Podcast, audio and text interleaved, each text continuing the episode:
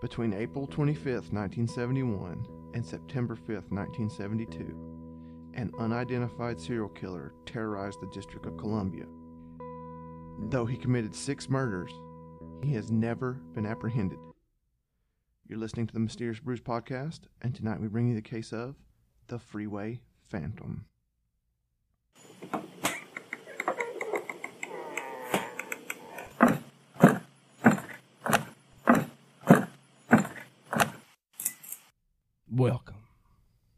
To a deep, well lit, dank, still moist recording studio. Coach, how you been? I know it's been a minute since we recorded our last episode. Really, it's actually been four, but I'm all right. we're we're two for it today. We're we're knocking them out for you folks out there in podcast land. I'm all right, all right, all right. All right. Well, we do not have anything new on the Patreon or five star reviews. I do have a small business shout out that I would like to tell our young listeners out there about. And this is for all of our Arkansas listeners, or I'm saying all of our Arkansas listeners because I just assume you know what happens when you do that. Anyway, any of our listeners that happen to enjoy the sport of waterfowling like myself, this young man is Corbin Wade. He makes custom waterfowl calls. He has his Facebook page, Corbin Wade Custom Calls, and he is also on the Instagram at Corbin Wade Custom Call underscore new ACC. If you are interested, look him up. He has some great calls out there, and you can contact him for custom orders at 717-601-0765. So that is our small business shout out of the week. Yay, yay. So this was actually a listener request. A friend of mine, we're traveling to New Orleans and someone had turned them on to this story and he was like, Man, y'all need to do this. I think y'all could do it better. So we're gonna give it a shot. We're to try, but first we're going to be. What are we drinking? Devil's Backbone? Devil's Backbone, the München on Hops. It is an American IPA. That's pretty good. Has a malt backbone. Don't they all? Yes. All right, so that is the beer of the week from the brewery Devil's Backbone. So we get into the lovely case of the Phantom Freeway Killer. This is our first, serial killer. and it met the criteria, which means we don't know who he is. So in the spring of 1971, 13 year old Carol Spinks was a seventh grader at Johnson Junior High School and was one of eight children, and she had an identical twin sister named Carolyn. They were described as inseparable, where Carol was very shy and her twin Carolyn was very outspoken. So on April 25th, 1971, it was a hot Sunday for April in Washington, D.C.'s Congress Heights. Carol's mom, Allentine, went to visit a relative, but before she left, she gave her children strict instructions not to leave the house or open the door for anyone. But just a little while after Allentine had left, there was a knock at the door. It was Carol's older sister, Valerie, who was actually across the hall in another person or in her friend's apartment, and she was asking one of her seven other siblings to go to the local 7 Eleven and pick her up some groceries. She wanted a couple of TV dinners, some bread, and some soda. Now, all of the kids said, Mm-mm, we know Mama. and Mama bust our butts. But Valerie continued to pester the other ones and continuously knocked on the door. So eventually, Carol got tired of all of this and said, Fine, I'll go. Now, the 7 Eleven was in Prince George's County across the state border in Maryland. Along the way to the store, Carol actually runs into someone that she was not expecting to see, and that is her mama. And Allentine scolded her and I can only imagine that conversation, for leaving the house, but did tell her that she could, continue on to the 7 Eleven, but when she got home, there would be some severe punishment. Unfortunately, Carol would never come back home to know what that punishment was. A few hours would pass, and when Allentine arrived back home, she asked where Carol is. The other children inform her that she had not returned from the 7 Eleven. Allentine starts getting panicked. She calls the police, and the police tell her Carol must have just run away. You know, the old good standby. Seventh grader, she run away. Yeah, that's that's what they do, right? Yeah, and this was the modus operandi for police in the 70s anytime a child went missing. Oh, they just run away. Yeah, they'll come back. Let's not let's not raise a fuss. So Allentine knew better, and she went out searching for Carol, but she could not find her. Carol had simply just vanished. She goes to the 7-Eleven, and the clerk said that they do remember her, but did not have not seen her since she had left the store with her purchases. Fast forward six days, and a group of kids were playing in a grassy area near St. Elizabeth's Hospital. And this is when an 11 year old boy spotted the body of Carol by I 295.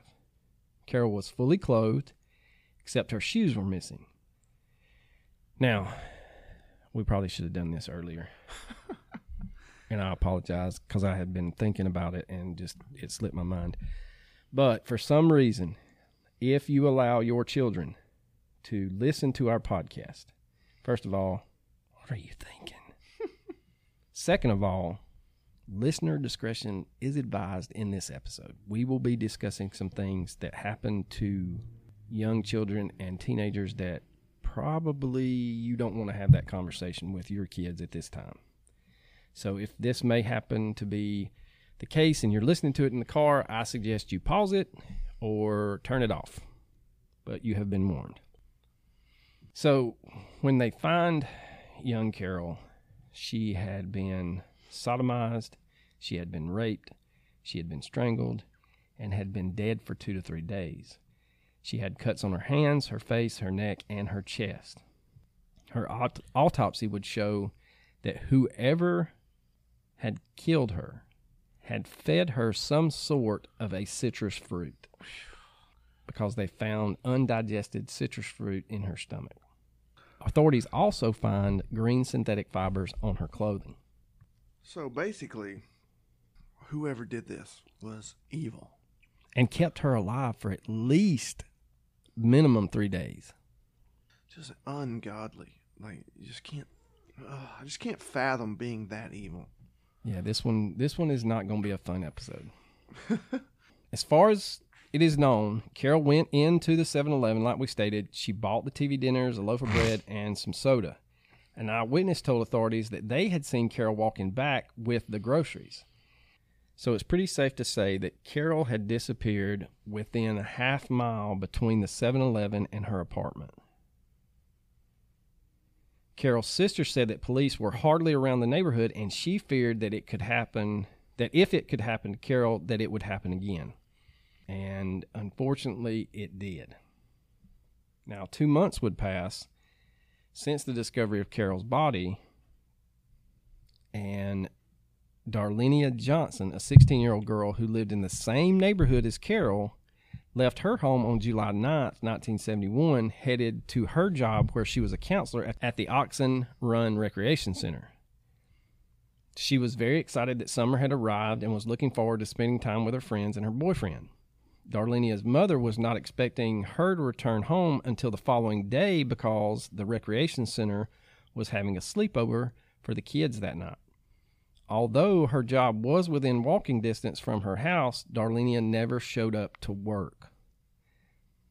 So when she her mother finds out, she reports Darlenia as missing.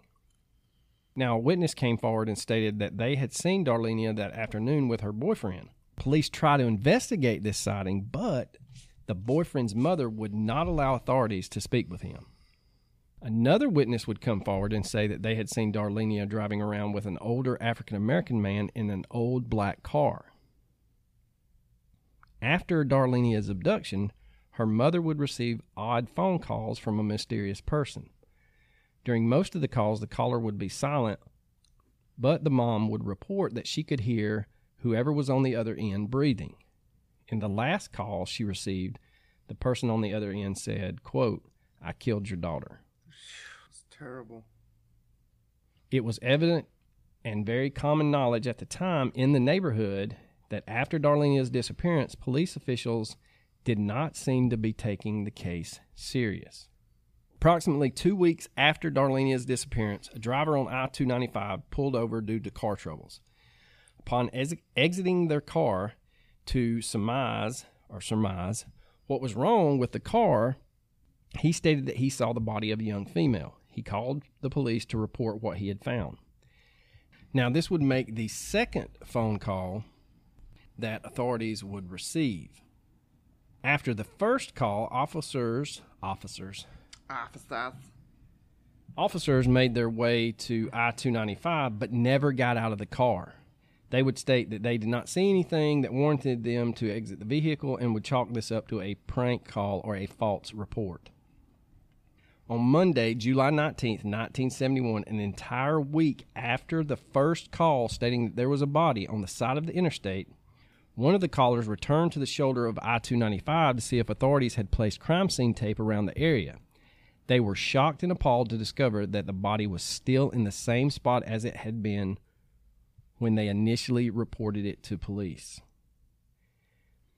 Now, I could not find why this happened, but the caller called their boss. Again, I have no idea why, but it worked. The boss is friends with a police officer in Washington, D.C. at the time, Mr. Charles Baden. Now, Baden was off duty, but made his way to the scene and got police officials involved. That is when the body was discovered to belong to Darlenia Johnson. Due to Darlenia's body being exposed to the high July temperatures and heat, she was not only unrecognizable, but most of the evidence on her body was gone. Although authorities could not get much evidence for sexual assault, they did determine that she had been strangled. Darlenia's body was just 15 feet away from where Carol Spink's body had been found. Wow. That's not far. No, not at all. That's five yards. So on July 27th, 1971, Brenda Crockett, a 10 year old from the northwest side of D.C., was given some money by her mother and asked to go to the local Safeway store to pick up a loaf of bread and some dog food. Brenda left home barefoot with curlers in her hair. Before she left, Brenda's mother recommended for her to go to the store with a friend. Instead of heeding her mother's advice, Brenda took off alone for the five block journey to the store. An hour went by, and Brenda's mother became worried and went searching for her daughter. A few hours later, while everyone else searched for her older sister, seven year old Bertha was home with her mother's boyfriend when the phone rang. She answered the phone and stated that Brenda was on the other end crying. Brenda told her sister that a white man had taken her and she was headed home in a cab. A key thing Brenda said to her sister before the phone call ended was that she was in Virginia. A short time later, Brenda would call home again. This time, her mother's boyfriend answered the phone. He tried his best to get more information out of Brenda than Bertha could have. But she ended up telling him the same thing.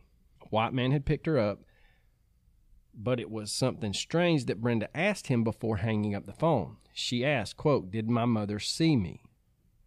This struck him as odd because if she were in Virginia, how could her mother have seen her? Breathing is not his strong point. I've tried it many times. It just doesn't work out. A lot of times it works. it has been theorized that the killer had Brenda call home to make sure her mother had not spotted him. It is also possible that Brenda's mother had actually spoken with her daughter's abductor while searching for her around the neighborhood. Brenda's mother's boyfriend heard footsteps in the background of the phone call And then the last words Brenda said over the phone before she hung up was, quote, I'll see you. Very chilling. Very chilling. Very much so. So on the morning of July 28th, 1971, a hitchhiker found the body of what appeared to be a little girl laying along U.S. Route 50. It was the body of Brenda Crockett. She had been strangled with a scarf that was still wrapped around her neck. Something that police noticed was that Brenda's body looked clean, like whoever had taken her had cl- washed her and washed her feet. Remember, she had walked to the store barefoot, so she would have had what we call in the South grocery store feet. Flintstone feet. That's right. Authorities also find green synthetic fibers on her clothing. It is highly suspected that the kidnapper was someone who knew the Crockett family. It was also possible that the phone calls were scripted to throw off investigators. Now we get to Nino Moshia Yates, better known to her friends as Nino. She was a 12 year old girl living with her father and stepmother in the northeast area of D.C. Nino's stepmother had recently given birth, so her father had sent Nino out to a Safeway grocery store, just like Brenda Crockett's mother had sent her. It was not the same grocery store, however. So Nino left the house around 7 p.m. and picked up paper plates, sugar, and flour. An employee at the store had said they saw these same items laying outside of the store. So it's safe to conclude that Nino was abducted in the Safeway parking lot. Just a few hours later, her body was found. And just like the previous victims, Nino was raped, strangled, and her shoes were missing.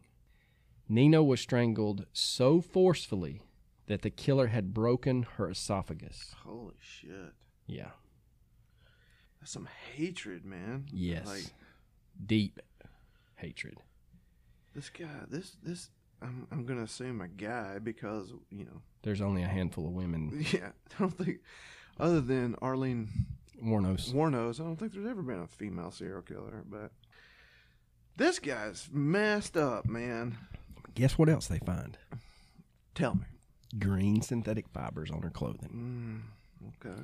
Now, a witness would come forward and report that he had seen Nino getting into a blue Volkswagen. After Nino's death, people in and around the D.C. area started to put pressure on the police to solve these murders. That is when police officials began connecting all four deaths.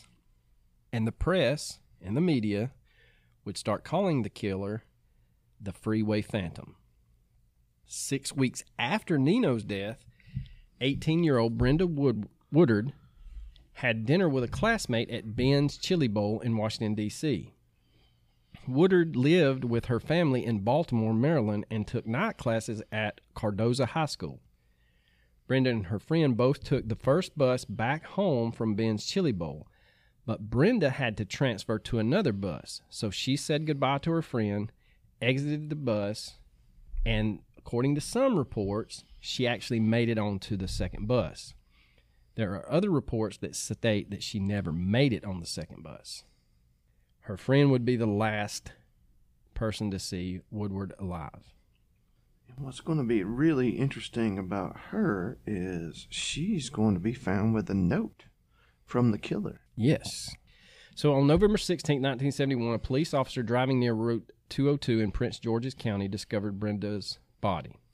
She had been raped, strangled, but unlike the other victims, she had been stabbed multiple times. The black turtleneck that she was wearing at the time was on inside out. The buttons on her top and skirt were missing. And also, unlike the other victims, she still had her boots on her feet. Police concluded that Brenda had fought back against her attacker as she had defensive wounds on her hands. And just like Coach stated, in her pocket, authorities find a note that read, quote, This is tantamount to my insensitivity to people, especially women. I will admit the others when you catch me if you can. Freeway Phantom. And we'll put a picture of the actual note on our socials. The FBI would conclude after a handwriting analysis on the note that the killer had forced Brenda to actually write the note. The writing was a match to Brenda's other writings submitted by her family.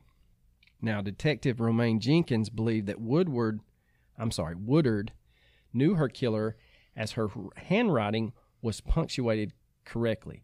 And I, I still don't know how we make that leap. Just because she had punctuation, she knew her killer? I mean, I don't know. I, that one's lost on me. Anyway, upon further examination of her clothing, authorities would find two separate hair samples along with, guess what else? Green fibers? Green synthetic fibers on her clothing. No way. Now, morbidly, her body had been disposed of off another busy road near a bus stop that Brenda's mother used almost every single day. And just after the body had been discovered, Brenda's mom unknowingly stumbled upon the scene. And that is when she learned the fate of her 18 year old daughter. Now, 10 months would pass between Brenda Woodard and the next victim. That's a fairly long break. Yes, and most everyone thought that the Phantom had stopped after the killing of Brenda. This was proven wrong on September 5th, 1972, when Diane Williams, a 17 year old who had just started her senior year at Ballou High School in Washington, D.C. On the night of her disappearance, Diane was going to visit her boyfriend, but was told by her parents that she had to be home by 10 p.m. After spending the evening together, Diane's boyfriend walked her to the bus stop, kissing her b- goodbye. Diane headed to on the bus back home to Haley Terrace, located in the southeast of D.C. Unfortunately, though, Diane never made it back home. Her body would be found the next morning.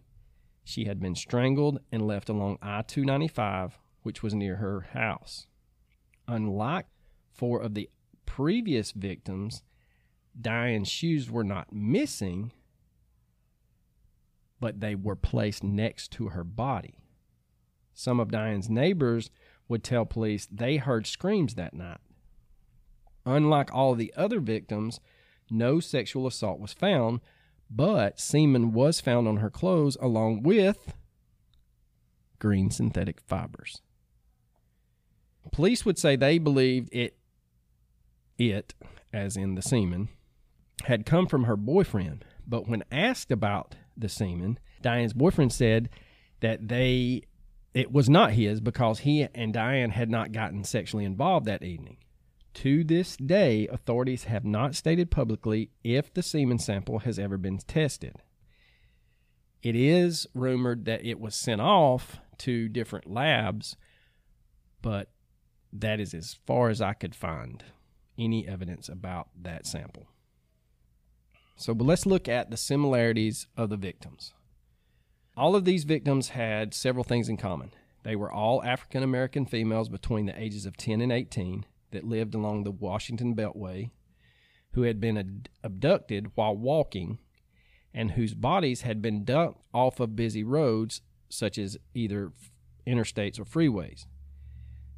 They were all of similar build, which was small and petite, which led investigators to believe that the killer might have mistaken all of them for being in the same age range.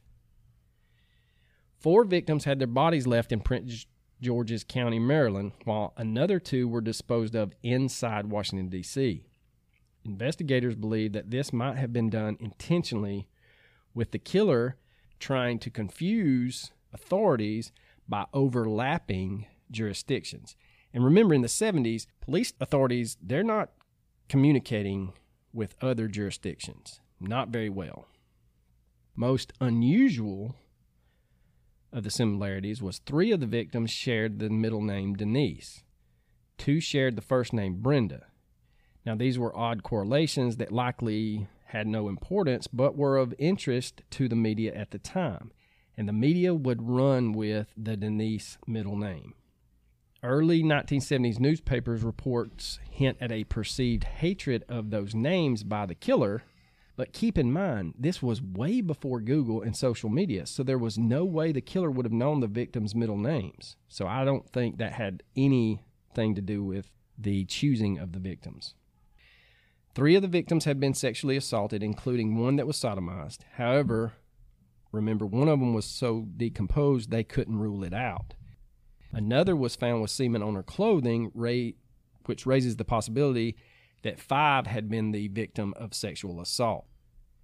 In another coincidence, five out of the six victims were shown to be related via green fibers found on their clothing. The only one they couldn't tie the green fibers to was the very bad decomposed body of Darlenia. Police had found African American hairs in three of the girls' underwear. Hairs of two unknown males were found on the clothing of Brenda Woodward, hairs whose origin is still unknown. Police would use that hair over the coming years to test for suspect validity, but they were unsuccessful in linking them to anyone. Now, in the early, you know, 71, 72, there was no such thing as criminal profiling. Hell, there was no DNA. There was pretty much nothing. Just hunches. Now, authorities would attempt and try to, quote, guess at what kind of person would be committing these crimes.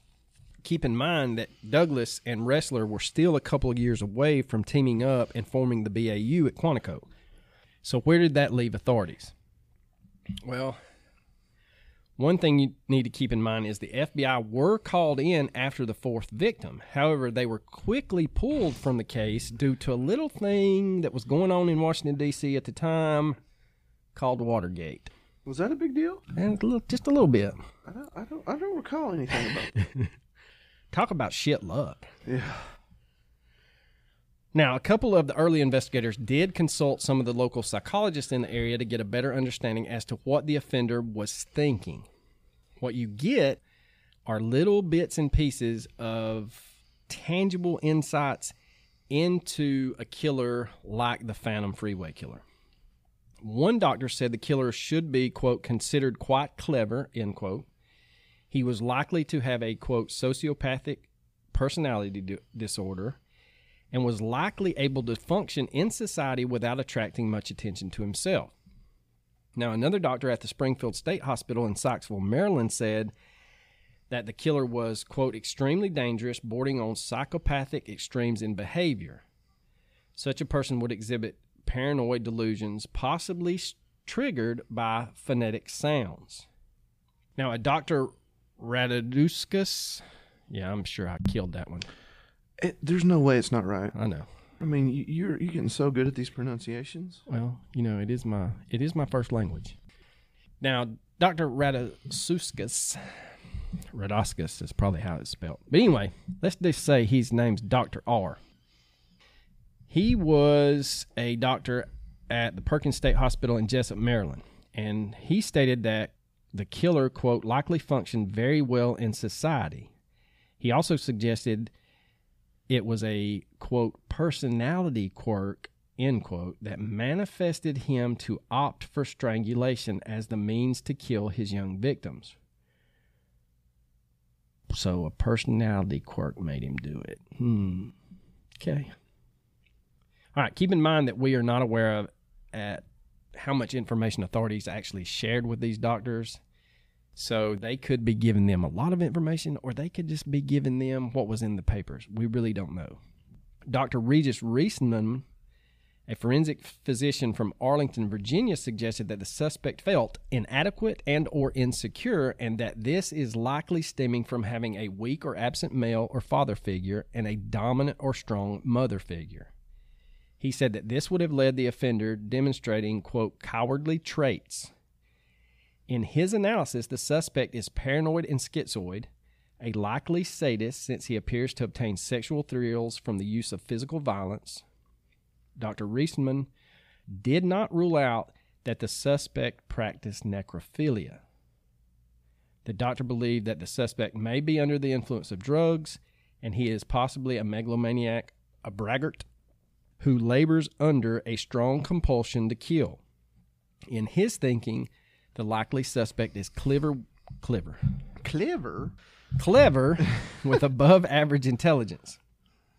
Police actually stumble upon someone that is usually put on the same pedestal as Ressler and Douglas. And that is a former FBI na- agent named Walter McLaughlin. So they consult him, and he was a pioneer years ahead in criminal sexual classification. He believed that the unsub was a young black male. In his words, quote, this is most, mostly substantiated with his free and undetected movement in these close knit neighborhoods. He may have had or have a job or even live in those areas. In other words, he definitely has familiarity with the streets he was hunting on. The unsub demonstrated a degree of higher learning with at least one or two years of college education. The killer had ready access to an automobile. Based on the note left on Brenda Woodard and his action, he harbors a hatred towards women. McLaughlin further theorized that the unsub sought out victims who appeared to him in a personal manner possibly linked to his mother, wife, or girlfriend. He did not see his victims as children, simply as females. The name Denise meant nothing. It was simply coincidental that some of the victims' names were shared. He also believed that the killer had previous run ins with law enforcement, albeit probably minor incidents. His suggestion to investigator was to contact local high school English teachers to determine whether any students that they had in the past used, overused, or misused the word tantamount. Now, Dr. Oscar Prado, the director of forensic psychiatry at the Springfield State Hospital, said that he believed that the killer was similar to a man, quote, going on a hunt, choosing an area to operate where he would find a pool of potential victims who met his mental criteria. In his mind, this was a white male based mostly on the fact that all the victims were black.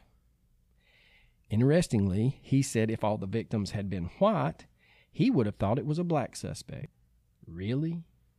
I was like, this guy may be on to something, and then he just screwed it all up. And to further his ignorance, he said that the killer was likely a leg man because all the victims were in skirts or shorts. What? I mean, you were on to something, Doc, and then you just blew yeah, it out of the water. That kind of that took a hard left for me. Yeah. Now, trying to redeem himself, Dr. Mm-hmm. Prado said that the potential suspect would be, quote, typical looking in appearance, be in his late 20s in terms of age, extremely clever with mm-hmm. above average intelligence. He would likely be unreliable as an employee, most likely working in some sort of blue collar capacity. The murderer had likely not been hospitalized, but if he had, it would have been for a crime related, related to violence rather than that of sex. Dr. Prado suggested that the person they should be looking for was potentially suffering from a quote Superman complex with grandiose delusions. He was complex and consumed with a severe hatred of women. Prado was the only person authorities consulted with that suggested that the Phantom was a white man. Now, let's touch on this for a second because this is really an underlying current in everything that you read about this.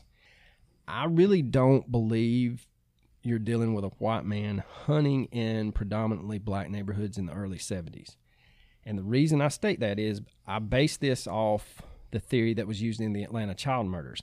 And they even reconstructed this theory in the show Mindhunter.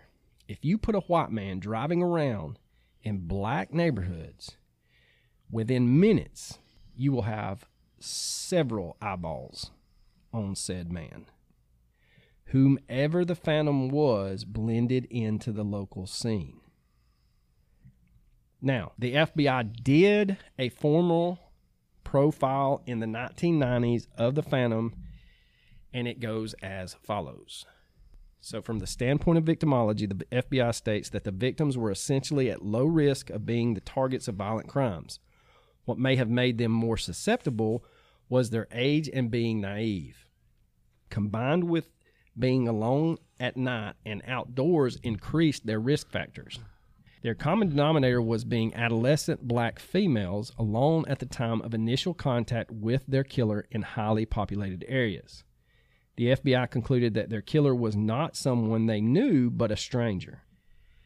The FBI determined that the nature by which the victims were killed, the depositing of the bodies, and the fact they had no relation to their attacker all point to, quote, our conclusion that these homicides were perpetrated by the same assailant. The offender offset his risk somewhat by approaching the older victims later at night. His approach to his prey was to not apply immediate physical force. The lack of defensive wounds, other than Brenda Woodard, seemed to suggest that at least for a time the victims were willing to be in the company of the offender. Either they did not perceive him to be an immediate threat, or he was able to gain complete control of his victims by fear and the threat of immediate and serious bodily harm. More likely, it is suggested that the offender used a combination of the two. His approach to the victims may not even have been perceived by them as an immediate threat. Yet, once he had the victims alone, he was able to dominate and control them by the display and threat of a weapon, possibly a knife. With younger victims, the display of the weapon may not have been necessary as they could have been intimidated by the offender's age, size, and or verbal threats. End quote. That is a mouthful, my friend. The FBI said the Phantom's contact with his victims was opportunistic. The victims were out alone at night walking. This is not necessarily a standard pattern. Some were known to accept rides from strangers. The killer had to have used an automobile to abduct his victims. He may have simply used his car and offered a ride as part of his initial ruse. Quote, this does not preclude the possibility that he was driving around looking for potential victims, end quote, the profile says. Now, they go on to state, quote, the offender reduced his risk of having the bodies connected to him. If confronted near the disposal areas, he could have the same alibi as thousands of other travelers. I was just driving down the road, I saw a body, da da da da da. This procedure also offset the offender's risk of being seen in the short amount of time it took him to, quote, dump the bodies. They added he essentially removed any chance of being identified by killing the only witness he believed to exist, which was the victims. Now, the profilers in the 90s believe that investigators are dealing with a black male suspect. This is substantiated by finding of African American head hair on many of the victims, and the racial makeup of the neighborhoods where the victims were first approached and abducted. The killer was likely to be between the ages of 27 and 32. This was arrived at by examining the ages of the victims, the degree of trauma inflicted, the amount of control the killer had to use over his victims, and to a lesser degree, the willingness of the victims to initially be in the presence of their killer during first contact. The FBI admits, though, that the age of the killer was difficult to access. It proved difficult for them to compare the chronological age and emotional age of the Freeway Phantom. Quote, this estimate relates to a suspected chronological age. However, no suspect should be eliminated based on age alone, end quote. The murderer was smart, possessing a high school education and likely a higher education, such as college. The killer most likely held down a full time job. Well, to I mean, to leave no evidence, it's got to show at least some level of intelligence beyond, you know, grade school. Yeah, you're not dealing with someone that dropped out in the eighth grade. No, this is somebody who has a pretty sophisticated level of intelligence. Yes. All of the killer's victims were confronted after what would be considered normal working hours. Their bodies were all disposed of late at night or early in the morning. The killer never demonstrated a desire to rob his victims. Everyone he picked up was too young to have any money of consequence on them. The FBI believed he could be working as a delivery man, a postal worker, medical assistant, a role in security, the military, or possibly a job in recreation. Well, all I know for a fact is he's an asshole. Complete, utter. That's one thing I know for sure. The Freeway Phantom is able to have relationships with people, even women, but likely does not have the skills to maintain, quote, healthy relationships. The FBI believes he is single and either lives alone or with an older, significant female. He follows his crimes in the media, hence having Brenda Woodard write a note found on her body. Now, the FBI stated that the killer owned his own vehicle, a late model car that he kept well maintained. They go on to state that the the Phantom was not a drinker or drug user, at least during the times of his crimes. His control obsession would not have allowed it. The use of such substances would have lowered his inhibitions and possibly ruined the experiences he felt. He is also likely a sadist. They went on to say that if the murderer did have an arrest record, it would probably include, quote, vice related offenses such as solicitation for prostitution or assault on women. The offender feels no remorse or guilt. As to him, killing the victims had no consequence. His only concern was that he may have been seen with the victims. Once he became assured he was not a suspect, he would have felt safe. End quote. Now, the FBI explored his, the killer's, deposition of victims too. When done with the murders and disposing of his victims, he went home or to another, quote, safe space. There was little or no physical evidence on him that would link him to the crimes. They did comment on why there was such a long period between Brenda Woodard and Diane Williams. There are two possibilities for this gap, according to the FBI. One is after the resistance he experienced with Brenda Woodard, he may have had, quote, some difficulty and retreated into his fantasies of past killings, end quote, rather than return to his hunting patterns. Yeah, but I mean, Dennis Rader, the BTK killer, he took years between his killings. I mean, almost a decade. A little foreshadowing there. Maybe. Now, with Brenda fighting back against him, it ruined the experience for him or even scared him that he could not maintain control. The other possibility was that he had moved on, been institutionalized, jailed, or left the area. When he was trolling for Diane Williams, he returned to the same area where he had picked up Spinks and Johnson. Quote, consideration must be given as to why this series of murders has stopped. Based upon research conducted by the National Center for Analysis of Violent Crime, this type of offender does not just stop because he wants to. The offender has either died, been incarcerated in an institution of some kind, or has moved from the area. If the offender has moved, it is likely that the new jurisdiction has experienced similar murders of similar victims. End quote. Now, this profile was before the information on the Green River Killer and just like Coach said, on the BTK Killer. We now know both of those serial killers were able to stop for long periods of times. At the time, the thought was the offender was dead, moved on, or in jail. Now we know more about the minds of serial killers. They can stop due to a change in their lives or a dangerous brush with law enforcement. The FBI profilers were clear to the investigators, however, quote, don't rule out a suspect just because he doesn't match the profile 100%, end quote.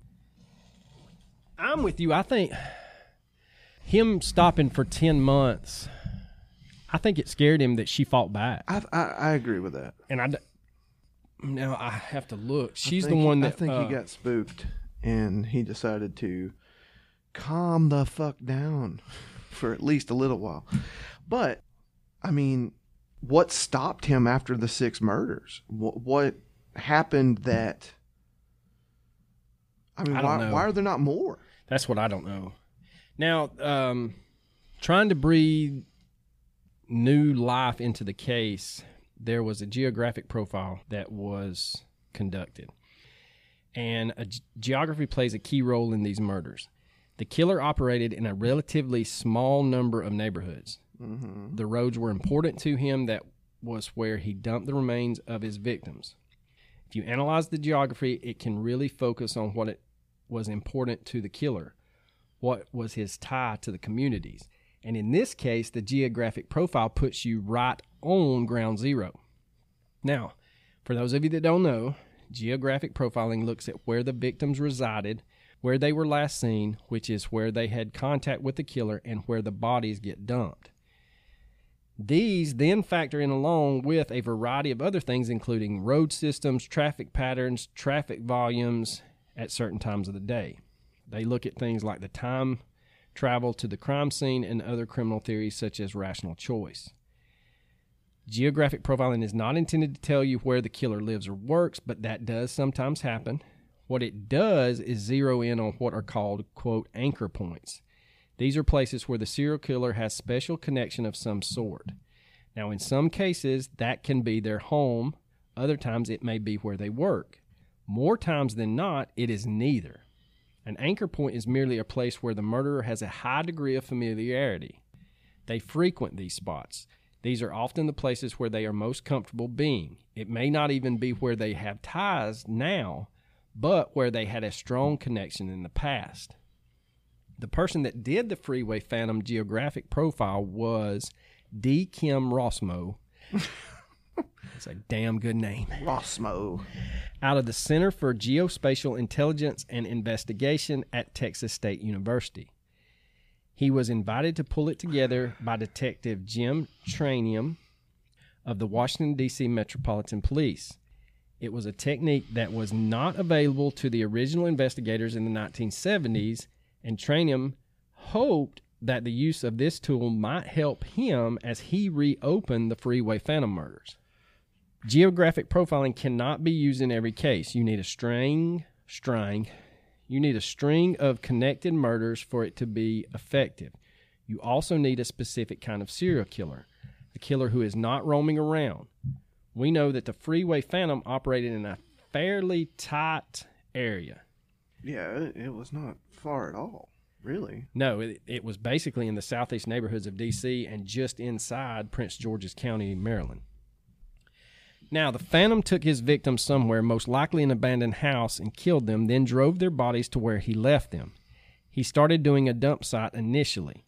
Carol Spinks and Darlenia Johnson were found in a ridiculous small area. Remember, less than 15 feet apart. Uh, that is very, very, very small. His other victims were all left in southeast D.C. and Maryland. There are zones where a serial, serial killer will and will not operate. Think of these as concentric rings and imagine his home or place of work is at the center. The neighborhood around that anchor point is well known to the killer. He knows the roads, the side streets, the traffic, everything. The problem is he is known there too. So if he tries to pick up a victim, the people in that center ring may very well know who he is and make him easier to capture. A killer is less likely in most cases to operate in that center ring around their anchor point. The next ring out is where the real hunting for victims takes place. These are neighborhoods and streets that the serial killer knows very well. At the same time, he is not known there. For the most part, he is a stranger there. The familiarity with the streets is real important. The killer has to be able to navigate with the victim to wherever he intends to kill them. These are the areas where he has spent a lot of time looking for potential victims. He has probably even made some trial runs from there back to where he kills them. And if he is smart, he knows something about the police patrols in that area as well. The final outermost circle is huge. This represents geography where the killer is not likely to operate. He is not familiar with the area. This area is where the killer is uncomfortable that he can pull off his crime and not get caught. So, where did the geographic profile say the anchor point for the freeway phantom was? St. Elizabeth's Hospital. St. Elizabeth, or St. E's as the locals call it, was not your typical psychiatric facilities in the 1970s. It was built around the time of the Civil War. It was huge, a campus really, consisting of many buildings, gardens, etc. The windows were all barred. The doors and stairs have industrial screening. For decades, this hospital was where the government the, sent their criminals and citizens that suffered the worst mental conditions. They used shock treatments and experimental medications there. So basically, where we should be. Yeah. Right now, conducting this podcast. Yeah. Those bars on the window were not there to keep people out, but to keep the loonies in. Now, remember loony, loony, loony. The first two victims, Spinks and Johnson, were left on I 295 on the shoulder, which is just 20 feet away from the perimeter fence for St. Elizabeth's. That is how much this facility was tied to the killer. It is entirely possible that it was a doctor or a worker there. Remember, that hospital is an anchor point for the killer. He has some connection there. That does not necessarily mean he was a patient there. Wow, that a doctor? It could be that he had a relative that was a patient there and he spent a lot of time visiting them. that could explain his hatred towards women if his mother was committed. Maybe. Yeah. I mean, that makes sense. All right, now that we've got all that out of the way, we finally get into suspects. I got nothing. I know they named a few, but nothing came out of, out of any of them. So There was a couple that gained legs but kind of fell apart the more they dug into them. The first one was the Green Vega Rapists. They were a small gang that which is an odd name to name yourself. the Green Vega Rapists. We're the Green Ra- Vega Rapists. That's what that's our mo. We just rape. We're, we drive around in Vegas. and this is not funny, people, but this is so dark that we got to find some kind of humor in something. All right. So the Green Vega Rapists were a small gang that operated in the area around Washington, D.C., primarily along the Washington Beltway, but extending out into Maryland. These men drove around in a green Chevy Vega. Oh. Shocker Clever name then. which they used to kidnap and rape young women. All of the known members of the gang had been locked up on charges relating to sexual violence at Virginia's Lorton Prison. The members consisted of Morris Joseph Warren, Paul Fletcher, John Davis, and Paul Brooks. Their incarcer- incarceration was around the time that the Freeway Phantom ended his reign of terror. Now, having the trail go cold since the last victim, police were desperate for leads.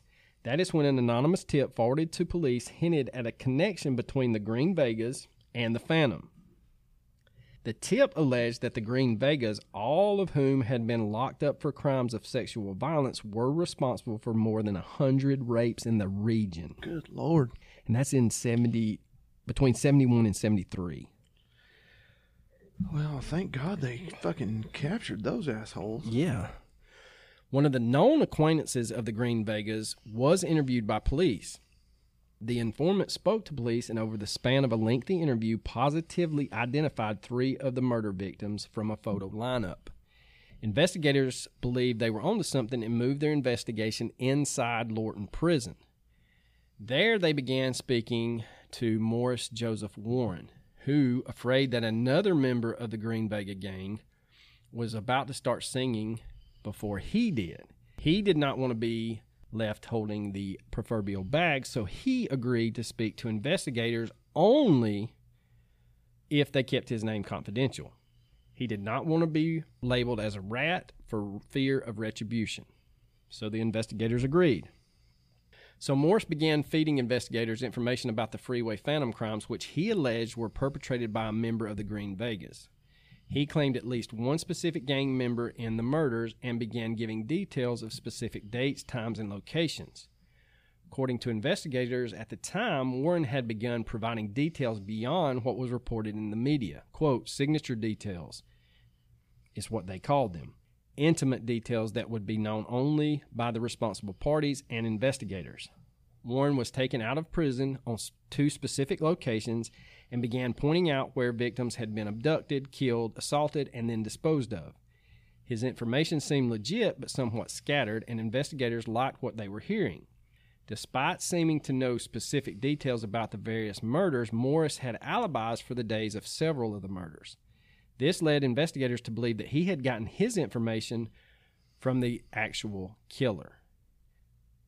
This lead seemed to have some promise until Morris's name was leaked to the press by none other than Prince George's County State's Attorney, Mr. Arthur A. Marshall, who just so happened to be running for re election at the time.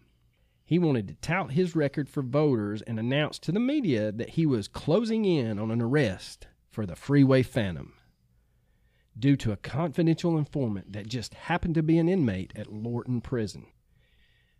So Morris is actually, I'm sorry, Morris actually hears this dumbass say this on the radio while he's being driven back from one of the crime scenes. Fearing for his life and afraid that this detail would get back to the other Green Vegas, he refused to give any more statements. He immediately recanted all prior statements and rescinded his prior confessions, calling it, quote, an elaborate hoax to reduce his previous sentence. The investigators that were handling the case at the time would continue to believe that the Green Vegas were responsible for the freeway murders. However, other detectives that have handled or examined the case in recent years have pointed out the most of the information Morris Warren provided was all stuff he could have gotten from newspaper coverage of the murders. They did not believe him to have any real insider information and are doubtful that this gang of perverts were responsible for a serial murder spree. Now, another suspect is James Groom. His name first surfaced in October of 1972. To be more specific, it was October 21st. In an edition of the Baltimore Afro American, which is a regional newspaper. This was roughly a month after the last victim of the Phantom had been discovered. Groom, who just happened to live in northwest Baltimore, had just been arrested for the kidnapping and sexual assault of a young woman. The victim was a 17 year old waitress who had been waiting at a bus stop when a young white man pulled up in his vehicle and asked for directions. As they spoke, her bus came and went, so he offered to give her a ride home. She reluctantly agreed and realized real quick he had no intentions of taking her home. He drove her to a secluded area where she was sexually assaulted.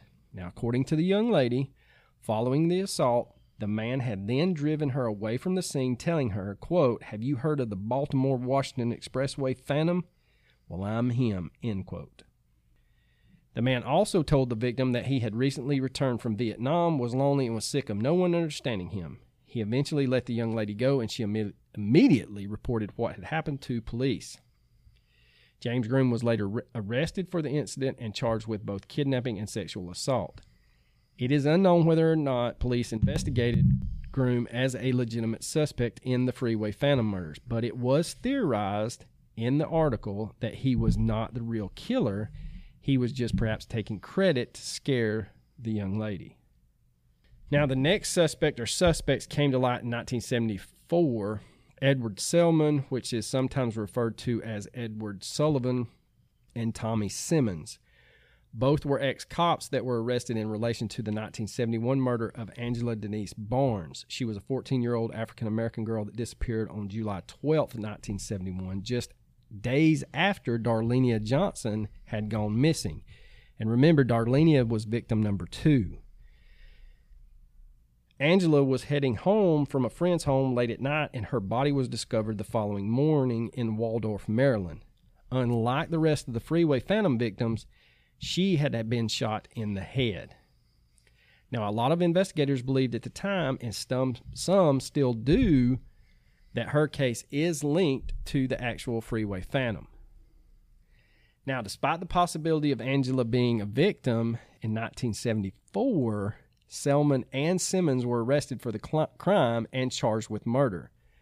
Both would eventually be convicted for the crime and sentenced to lengthy stays in prison. Investigators would cite that the Barnes case was not connected to the other six murders as they did not believe that Selman or Simmons had anything to do with the Phantom killings. And last, we get to probably the most liked suspect for anyone that's ever looked into this, and his name is Robert Elwood Askins. And to say that he is a colossal piece of shit is an understatement. Robert Elwood Askins was a middle aged black man that worked at St. Elizabeth's Hospital as a computer technician through the 1970s. He seemed to be a likable man who was known for his propensity to use the word tantamount, seemingly at random. Now, this is not the only box that gets checked when you look a little deeper into Robert's past. Not only was he a current employee of St. Elizabeth's Hospital during the 70s, but he was also a former patient that had been sent to the hospital in lieu of a prison sentence. In December of 1938, when Askins was a much younger man, he had poisoned a sex worker in Washington, D.C. with potassium cyanide. The cause, he said, was revenge for him contracting a venereal disease from another sex worker earlier in the year. The victim, Ruth McDonald, had actually died as a result of the poisoning, and Askins was later convicted for her murder. Askins would be sent to St. Elizabeth's Hospital shortly after his arrest until he was, quote, mentally fit enough to stand trial. That ended up being 13 years later in 1952 when he was re indicted and convicted of the murder charges. He would spend the next several years inside an actual prison until he was released in January of 58. His release was not due to him serving his sentence, but to a legal issue that resulted in his release. And I could not find out what that legal issue was. Good lord, man. I know I, Do your research, I'm, bro. I'm falling down on the job. For the next 20 or so years, Askins seems to have been rehabilitated. He gained or he obtained gainful employment at St. Elizabeth's Hospital, hospital, Hospital? hospital. I'm not sure what that is. Oh Jesus. As a computer technician and lived a seemingly quiet life.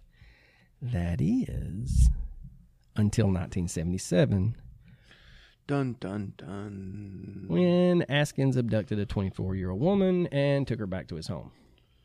I mean, There. Who hasn't done that though? I mean, that's normal behavior, right? Well, he went a little further and actually sexually assaulted and beat her Ugh. before letting her go. Oh, he just let her go. Yeah, I didn't understand that either. But I mean, I'm, I mean, I'm glad he did, but that's just weird. police quickly zeroed in on Askins as their suspect, but it was not until DC Detective Lloyd Davis began interviewing Askins and learned about his past that he began to connect the man to the Freeway Phantom murders. Not only did Askins seems to seem to commit a similar crime in the vicinity of the Phantom murders, but he lived and worked in the region. Police had long theorized that the killer had a tie to the Congress Heights neighborhood of Washington, D.C., where half of the victims had been abducted. And here was Askins, who not only fit the bill, but worked at St. Elizabeth's Hospital, which just happens to be where two of the bodies had been disposed of and is also the center of the geographical profile. That's pretty damning evidence. This boy's checking lots of Yeah, boxes. he's got a lot of boxes checked off.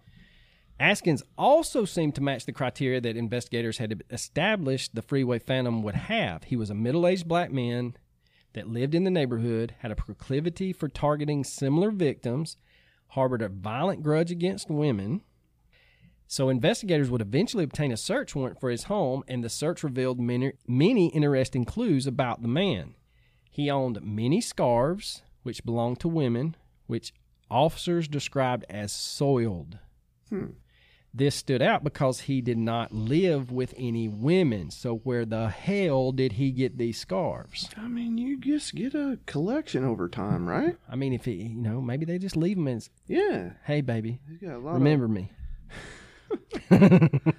he's got a lot of women coming to see him and they just happen to leave their scarves. In addition to the scarves were photos of unknown girls and young women, Oh, okay, we can't explain that. and police found a knife that had been used in the commission of another crime. Okay, he did it. we got him. The most unusual find was the discovery that Askins loved to use the word tantamount. It was a word that had been used in his prior legal paperwork during his murder trial from the 1950s and subsequent release. I mean, that's all the evidence you need. Remember, the note in Brenda Woodard's pocket states, quote, "This is tantamount to insensitivity to people, especially women. I will admit the others when you catch me if you can." Freeway Phantom. That's, I mean, that's. The usage of the word tantamount had often stood out to investigators, and here was a prime suspect that seemed to use the word on the regular. But I mean, how do they even know that he uses the word on the regular? I guess they interviewed. Now, I was thinking the same thing when I read this, but I'm thinking they interviewed people he worked with at the hospital. Okay, th- all right, that'll make sense. and then once they find once they ask i guess it would have to go through he may have screwed up and said tantamount while they were interviewing him then they do some digging find that he poisoned someone there's tantamount that he used in transcripts then they go talk to his coworkers it's just odd. it is that's not a word that you That's definitely not a normal word that most people use in daily conversations. Right. That's true. Now, he used it so regularly that when his coworkers were interviewed, they stated to police they found him using the word odd. Okay.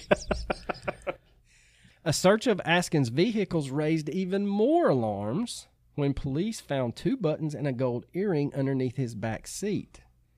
Unfortunately, they were unable to link these to any of the victims. Now, despite all of the circumstantial associations investigators had made between Askins and the Freeway Phantom, there was no direct evidence connecting him to the murders. Nothing seemed to link him to the six victims, and a comparison of the green fibers that had been found on five of the six victims' clothing did not match anything that Askins owned. Askins would later be convicted on kidnapping and rape charges stemming from two separate incidences, including the one that had put him on the police investigation's radar in 77. He would receive a life sentence and ended up spending several decades inside a penitentiary. He actually passed away in April of 2010 at the ripe old age of 91 one of the original Freeway Phantom detectives who long suspected Askins to be the killer, continued corresponding with the convict until his death in 2010. During their correspondence, Askins continued to deny having any part in the Freeway Phantom murders, stating that he did not, quote, have the depravity of mind required to commit any of the crimes, end quote. But you had the depravity to poison a prostitute with potassium cyanide. But you didn't have the depravity to strangle and rape and sodomize teenage girls. Correct. Perfect. It makes perfect sense. Perfect. I mean, I guess there's standards that pieces of shit have, and we just, you know, we don't know about those. They're unspoken. Anyway, Askin remains one of the most popular suspects in the media, as with many of the detectives that have worked this case past and present. And that, ladies and gentlemen, is all the facts, suspects, profiles, details of the Phantom Freeway Killer or Freeway Phantom Killer. Well, we get into our theories, and I'm just going to. I, got, think you could figure it out. I got nothing. Man. I think Askins did it, even though he's now. Here's the thing, though. People always state, "Well, he, why would he just not go ahead and admit to it?" Because he's already in prison. Yeah, you know what happens when you com- you admit that you raped and murdered six teenagers in the 70s? They put your ass to death. Mm-hmm. So I think that's his motivation to keep his mouth shut. But that's just my two cents. I really, honest to God, do not. I think he is the closest person on the suspect list that fits the bill. He checks a lot of boxes. There may be someone else out there that has just flown under the radar, and you might not get it until, you know, a deathbed confession or something like the Golden State Killer. He happens to screw up and have his DNA tested, and it matches something. I was thinking the Golden State Killer to begin with might be a uh, viable suspect. I mean, it pretty much matches his MO, you know. Yeah, but he stayed in California. You don't know that.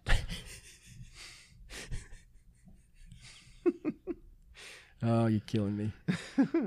you don't know for sure. I mean, when you Google the Freeway Phantom, his his picture comes up. That is true. It is. So I will give you he, that. How could he not be the the the killer? Well, I don't. I mean, I don't have anything else short. Of, I mean, I liked where the the Green Vega theory was going until it came out that, that people that investigated the murder later kind of went back and read the newspaper articles and all the stuff that that one guy was saying was actually available in the newspapers. Does that lessen it at the time? Mm, possibly. I mean, th- those are two viable suspects. I would I would have to agree. But there's nothing. I mean, there is nothing else out there. This case is 50 years old. 50 years old, man. I don't think he's still active. No. if Askins died at 91, this guy is either on death's door or already dead. So now we get into recommendations. And I will go first, and I will recommend that if you are interested in this case, that you pick up the book Tantamount: The Pursuit of the Freeway Phantom Serial Killer They named the book after that. Mm-hmm. Nice. By Blaine L. Pardoe and his daughter Victoria R. Hester. They have a podcast. That's such a nice way to bond. You know, you and your daughter. over serial killers. they have a podcast, and I don't remember the name of it. But if you if you search the Freeway Phantom Killer, theirs is one of the first ones to pop up. Give them a listen. Uh, they're not very long, so if you got a short commute or if you're cleaning house, you know, pop it on, listen to them. They do they go into a lot more depth with suspects, ask-ins, the geographic profile, the actual FBI profile. They have some like insider people that are have access to the case files, which and that's something we didn't touch on. The police bumbled this whole investigation. Not only did you have Watergate pulling the FBI off of the case, but you also had the Metropolitan Police and the DC Police not sharing with Prince George's County. And then they just lose the damn case files. Unbelievable. And it's not like they had a mysterious flood or fire. They just fucking lost them. In a serial killer's case, I mean, an unsolved. Se- he's In the- known to kill well, I mean, seven. you know, I mean, the- six. In the history of our podcast, you know, we've uncovered several, several times where the police Drop the ball. kind of not done their job properly.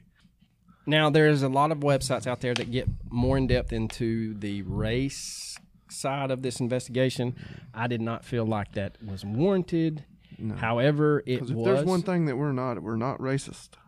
no, and I don't want to give that. I don't want to put fuel to the fire. Yeah, and I mean, t- At the end of the day, six young women lost their yes, lives. they did, and they may believe that it was an African American, but as we know in the history of serial serial killers, it's not very often that they happen to be black. It's mostly white dudes who have the issue with killing people in a serial manner. And the only reason that I kind of went with what they were saying was I still find it hard to believe in the early 70s in the black neighbor inner city neighborhoods that a white man riding around offering rides to little black girls is not run out of town. Yeah, that's going to be big red flags. And if you watch Mindhunter, he is called in on the Atlanta child murders. So he goes back to, I think, Baltimore, and he goes into the inner city projects with, I cannot remember the black detective's name that they brought on early in the case. But anyway, they go into the inner city, and the guy that's after uh, Doug, that's modeled after Douglas, walks into the the projects with his shirt and tie on, and within like 30 seconds, you got mamas hanging out of windows, you got guys on the corner eyeballing him, and one mama's like, "What the fuck are you doing here?" so that's why I kind of, It's a wrong neighborhood, Yeah. homie. And that was during daylight hours. so that's why I kind of lend credence to it had to be someone that that blended in. Now that doesn't mean that it couldn't be a white police officer, it couldn't be a white doctor at St. Elizabeth's. I will concede that. Yeah. But yeah, you're not just going to walk up into those type of neighborhoods. I can guarantee you right now, I can walk down to the end of Broad Street into South Rome, and within ten minutes, there's a white man over here with flip flops on. and that's not being. I'm not being racist. That's just how. Yeah, they're people are protective of their neighborhood. Yeah, and also keep in mind. I know I gave my white, recommendation. White, black, Hispanic, Yeah. it doesn't matter. People are going to be protective of their neighborhood. That's a that's a normal activity. That's not anything to Well, one thing I was reading on Reddit, um, Web Sleuths, basically anything comment wise in articles. How could these parents let these kids go out by themselves? Ma'am, it was 1971. Kids went and bought cigarettes for their grandparents. Man, I grew up in the 80s and my mom would lock me out of the house. yeah. During the summer, she'd be like, "No, don't don't come back till uh, dinner time." And I'd be I'd be It's out. 9,000 degrees out here, Mom. I'm drinking out of the water hose. It tastes like shit. yeah, exactly. But I mean, that's just how it was. I remember as a kid there was a little country store, maybe three quarters of a mile from our house, and we had to cross a major highway to get to it.